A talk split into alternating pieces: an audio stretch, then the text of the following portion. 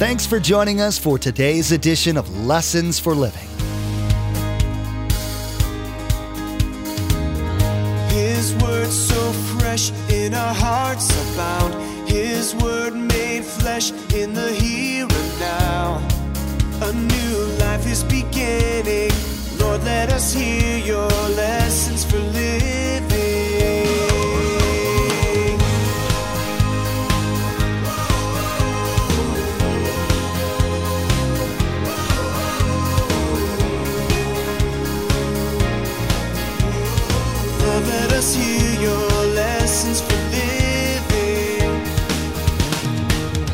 Why did they go to more to one village? Because every village you go into, there's hurting and searching people. Every place we go, there's hurting and searching people. Now, notice in those verses, Jesus didn't send Peter, the disciples, he didn't send them out in their own authority, in their own power, and with their own wisdom. See, if you try to do that, it would be useless. So Jesus equipped them. He didn't give them much physically, but he equipped them fully spiritually. You've probably heard stories of people who go out and hitchhike across the United States or Europe or Asia. Most folks think of these travelers as maybe having a screw loose or very brave. Pastor Mark will be teaching about some other people who might have been thought of the same way. You'll find out about one big difference between those hitchhikers and the disciples, though. Pastor Mark will be telling you about the need that this world has and what you can do to help. You'll come to learn that as you take advantage of what God's given you, you'll come more into line with His purpose for you. Remember, there's quite a few ways to receive a copy of Pastor Mark's teaching. We'll be sharing all that information with you at the close of today's broadcast. Now, here's Pastor Mark in Luke chapter 9 as he begins his message Send Out Disciples, Greater Impact. Lord, let us hear your lessons for living. Luke chapter 9. Now, when you uh, came to church, every one of you experienced two things as you came here power and authority. Power, because you came here, the car started, the truck started, the bike worked, your legs worked, whatever. And authority. Now, the reason is you passed some stop signs after you stopped and some red lights that you stopped at. Here in Melbourne, as you approach CCM right out front, at the entrance, you saw a policeman, an officer, holding up his hand to stop your car. Now, doesn't matter how big he is, he certainly doesn't have the physical power to stop your car. So why did you stop? And don't give me the answer, it's at church. I knew some of you try that. The reason you stop is because he had authority, the lawful right to exercise the power given to him by a local government. So, two words we're going to look at a lot tonight. Same with me power. Okay, now you got to say it like Christian TV. Power! That's right. Good, good for you. And don't ever say it like that again. Thank you. and authority. Authority. Authority. Now you say, well, Pastor Mark, that, are those like biblical terms? Absolutely. And we're going to see how that fits in. We're going to discover that God has given you, a disciple, his power, his authority to expand his kingdom. Luke chapter 9, verse 1. When Jesus had called the 12 together, he gave them power and authority to drive out all demons and to cure diseases. And he sent them out to preach the kingdom of God and to heal the sick. And he told them, Take nothing for your journey no staff, no bag, no bread, no money, no extra tunic. After watching and learning from Jesus, it was time for them to put into practice what they learned. Just exactly what you're doing. That's what this whole series is about. It's getting sticky, It's taking what we learn and applying it in our lives. So they were out on this little test run, and this would eventually turn into a daily lifestyle for them. It was a test run now, but eventually that's the way they lived the rest of their whole lives. Of course, when Jesus went back to heaven. Now, you notice in verse 3, and we talked about it, Jesus sends them out almost empty handed, physically, because he wanted them to learn something that you can depend on God every day in your life. And then we learn that as these disciples stepped out of that comfort zone, the reason it was uncomfortable for them was this is the first time they went out, and Jesus was not going with them. They couldn't turn and go, uh, what, what do we, uh, there was no Jesus. So they're totally on their own. Well, as they stepped out of that comfort zone, they experienced life as it should be lived. Everything in their life was greater. We talked about that last week. They ended up with greater faith, greater flexibility, greater freedom, greater focus on the mission, greater generosity. They had nothing to begin with, and they came back and they were fed and, and, and they had a place to stay every single night. And of course, they had God's power. And they had a greater urgency. As they walked out, they looked at the people with very different eyes than they had before with Jesus. Remember, one time, Jesus had them out and he was teaching, and he looked at the people. There was 5,000 men, probably 15,000 people, and Jesus said, They're hungry, go feed them. What did the disciples say at that point? Well, we don't have enough money to feed them, send them into town. See, now they're going to learn to look differently. You see, when you're confronted with an issue, it's very different than just this general kind of thing. When that issue is right in front of you, it begins to cause you to think about this urgency and the focus. Now, verse 6, we camped on for a moment. I'm just going to mention it and then move on, but I think it's very important.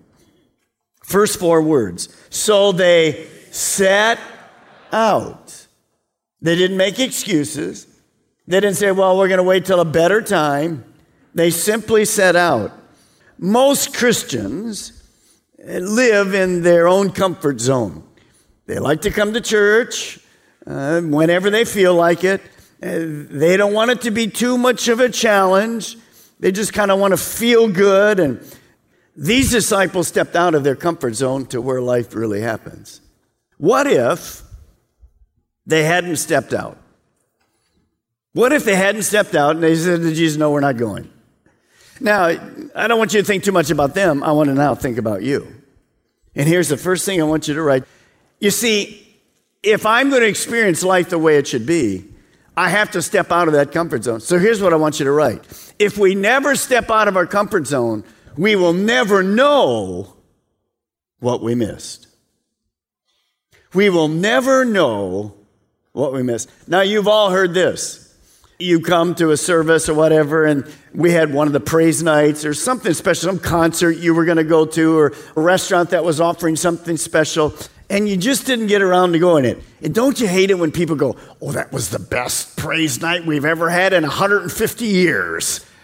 Oh, thanks for telling me. Or the restaurant, they gave everything. Man, I remember when, when Panera Bread opened. How many remember when Panera Bread opened? When you go in there late at night, for the first week or two, anything that was left over, they just get, they just gave you loaves of bread and stuff. I'd been going back there. I can't ever find them doing it again, but it was great. And when you tell somebody, "Oh, I left early. I missed it. I went to McDonald's next door." So listen, if you never step out of your comfort zone, you will never know what you missed. And what you're missing is real life. So I'm trying to challenge you. Some of you aren't saved tonight. You've never become a Christian. It's time to step out and find out what this Christian life's about. It's not a religion. We're not into religion. So the disciples, they did step out. Now, what happens when you step out your comfort zone and you have to depend on God? It's dangerous to ask this, but it's okay. Anybody here kind of a little bit of a control freak? Could I see your hand? Okay. Now, husband, you can put that up. Your wife will put it up for you, probably, or the opposite, correct? Most of us live with one, right? My wife would say, I am mild mannered, very easygoing guy. I don't know why she says that, but Pastor Dave, same as me, just exactly the same. Barb is laughing over there. Pastor Dean is definitely a control freak. I can guarantee you that right now. Now, what happens when we get out of our comfort zone? We lose control. That really isn't comfortable for us. Now, we're not robots, we still make choices. But now, when we step out, we're going to do what God asks us to do.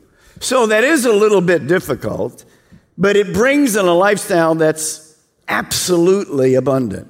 Next thing you want to write when God is in control, here's what happens we have greater dependence. Now, you might think that's bad. No, that's good. That's good. Greater dependence. God in control is the key.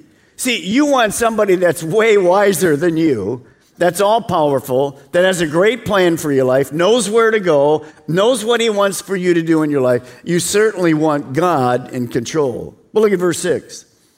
So they set out and went from village to village not just one, they just kept moving, preaching the gospel and healing people everywhere.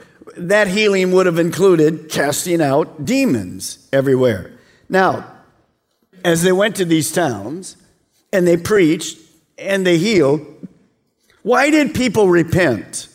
Why did they believe?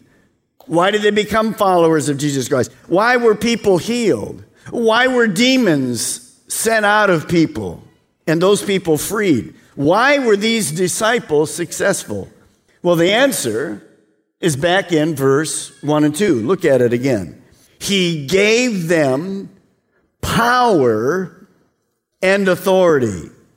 Look at verse 2 to preach the kingdom of God.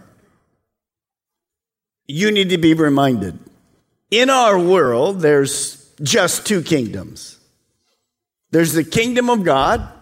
A kingdom is where the person that's the king rules. Kingdom of God. The opposite is the kingdom of Satan.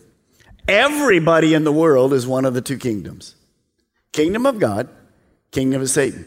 They're always in tension against each other.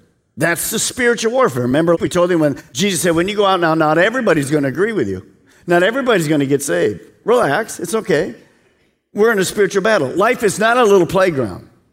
And so when we send them out, this kingdom, when Jesus came, when he first came in Mark chapter 1, he kind of said, Repent, and the kingdom is now among you. What he meant is, I've come to set up the kingdom of God on earth to expand it. Now, the permanent kingdom of God won't be realized till we get to heaven. So on the earth, we always have this tension, this war between the kingdom of God and the kingdom of Satan. The reason these disciples needed power and authority was they could not win the battle without that. So proclaiming the kingdom of God was central to Christ's teaching and ministry. Everywhere you go with Christ, you see him talking about the kingdom of God is upon you or it's come. Jesus taught that his power, his authority, offered freedom to this world over here that was under the curse of sin and the rule of Satan. See, Satan's a great deceiver. And most unbelievers do not realize that they're under the control of Satan. They think they're under the control of themselves. They're not. You're either under the control of God or the control of Satan. That's what happens in our lives. So the disciples had watched Jesus use this power and authority. In fact, if you go back to chapter 8, you see all kinds of things people being raised from the dead, Jesus standing and saying to the storm, Peace, be still. No waves, no wind. So they were used to this, but now it was time for them to step out, take the message to searching and hurting people. Now, why did they go to more than one village? Because every village you go into, there's hurting and searching people. Every place we go, there's hurting and searching people. Now, notice in those verses, Jesus didn't send Peter, the disciples, he didn't send them out in their own authority, in their own power, and with their own wisdom.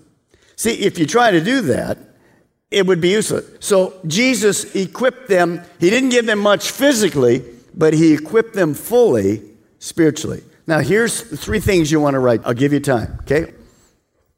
What was the spiritual equipment? Well, the spiritual equipment is these two things power, which is spiritual ability. It's spiritual, it's not physical. Spiritual ability, the ability to do something that God gives us. Well, to do that, I need power and authority. So, authority is the lawful right to exercise the power. In other words, it's the right to do something. That's why the policeman standing out front or the red light or whatever, the red light comes on and you stop because there's power in that red light and authority from the government. Okay? Now, the spiritual equipment is not just for these disciples. We're going to see before you leave that spiritual equipment is yours if you're a Christian, and it's mine. But sometimes we don't use it. We never go through it. And, we struggle with it because we can't seem to understand what that is. So, understand when we step out to hurting and searching people everywhere, we don't go in our own wisdom. Now, wisdom's fine. If you do a lot of counseling, that's fine. But we go in God's wisdom, God's power, and God's authority. That's what breaks, that's what defeats Satan. Now, verse 6 says they went out and they preached the gospel, they healed the sick, they cast out demons, they did it. When that happened for these disciples, with Jesus not being there, what did it teach them? Here's the key for you. Here's what it taught them there was greater power. It wasn't their power. They learned that God's power was greater than Satan's power. Now, that's a fact everywhere. People that don't have a lot of church background and Bible background, and that's pretty normal today because people don't read the Bible. So they think this battle between God and Satan, they probably heard of that. They think that Satan is equal to God. Well, no, Satan isn't equal to God. Satan's a created being. So he is not equal to God. So here's 1 John 4 4, a verse you should circle in your Bible and go to later. Because when you get in this battle for your life or your children or for disease or a demon, possession kind of a thing in a person that isn't a believer, or for your marriage or whatever, you, dear children, are from God. John's writing to Christians. You, dear children, are from God and have overcome them because the one who is in you, God, is greater, say with me, is greater is greater than the one who is in the world. Who's in the world? Who controls the world? Satan. So these disciples knew it was God's power and knew it was God's story that opened spiritual eyes, healed the sick, and cast out demons. Let me give you an example. On Tuesday night, when the elders pray, it isn't the elders' power, it isn't their elders' title, it's the power of God and the authority of God and the faith of the elders. They're no different than you. By the way, you can lay your hand on a sick person and pray for them in the power, if you're a Christian, in the power and authority of Jesus. Now, do we understand why when we do that, everybody isn't healed? No, we do not understand that. But see, we live in a world that's cursed by sin. We sang a song, no weeping, no pain, no sorrow. I have good news for you. That day's coming. I have bad news for you. It won't come till you die and go to heaven. Then there is none. But right now, we're in this battle, and we don't understand it totally. But whenever you think that Satan has defeated you, no, he hasn't, because God is absolutely greater. Now, look at verse 10, and this is important. Some of you don't like, if I say the word to you, accountability, you understand that at work. You understood that in school when you signed up for your first English class and English 101 and the professor said there's going to be a midterm, then a final, and you got to write three papers. You understood that. You're going to get through the course, you're going to do what he said. But when we get into church and we come with God, we don't like the word accountability. But notice what happened in verse 10. When the apostles returned, when they finished their trip and they came back to Jesus, look what they did. they reported to Jesus what they had done. The disciples had to report to Jesus how well the mission went. You see, God is interested in what we do for Him. If you're a Christian, you're a servant first, but you're also a steward. You're a servant, but you're a steward.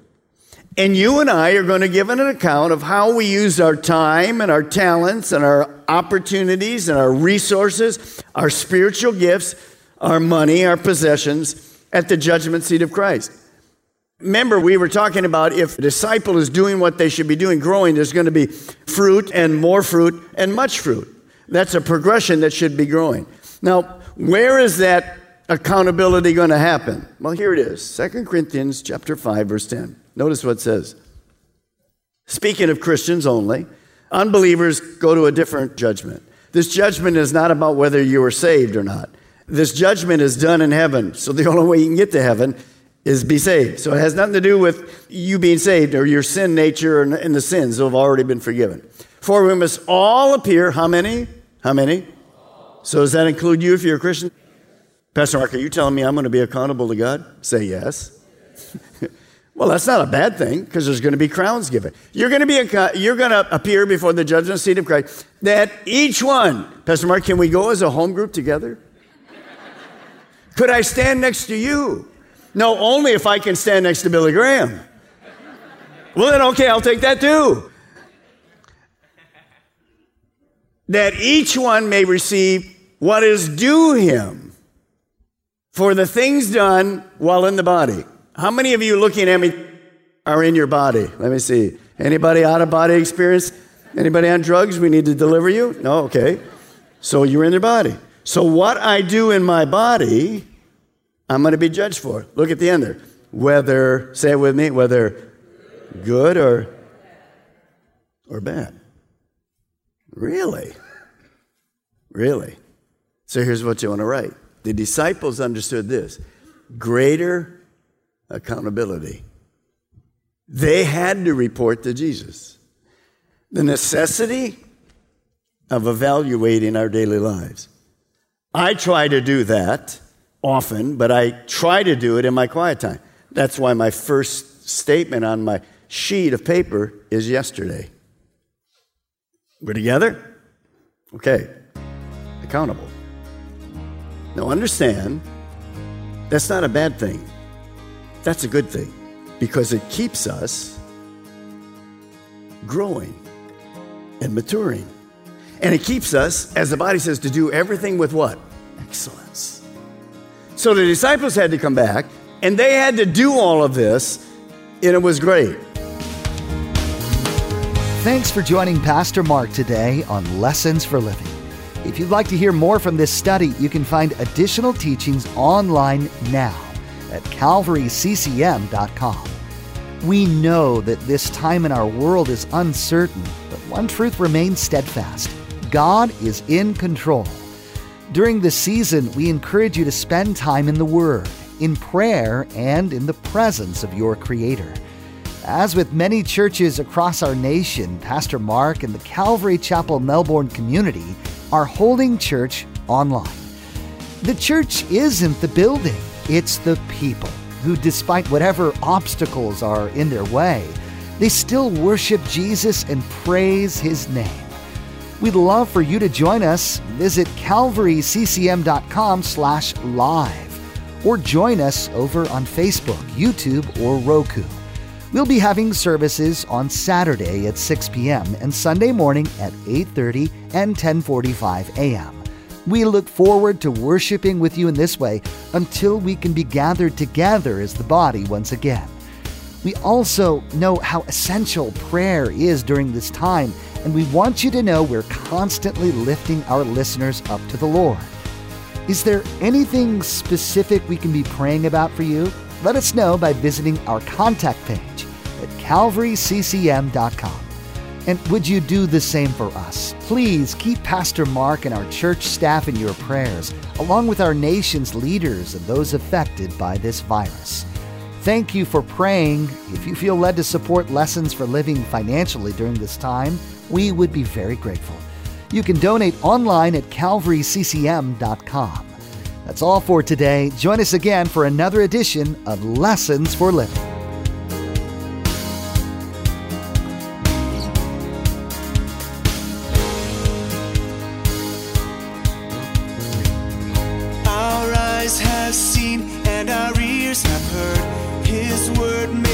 Flesh in a herd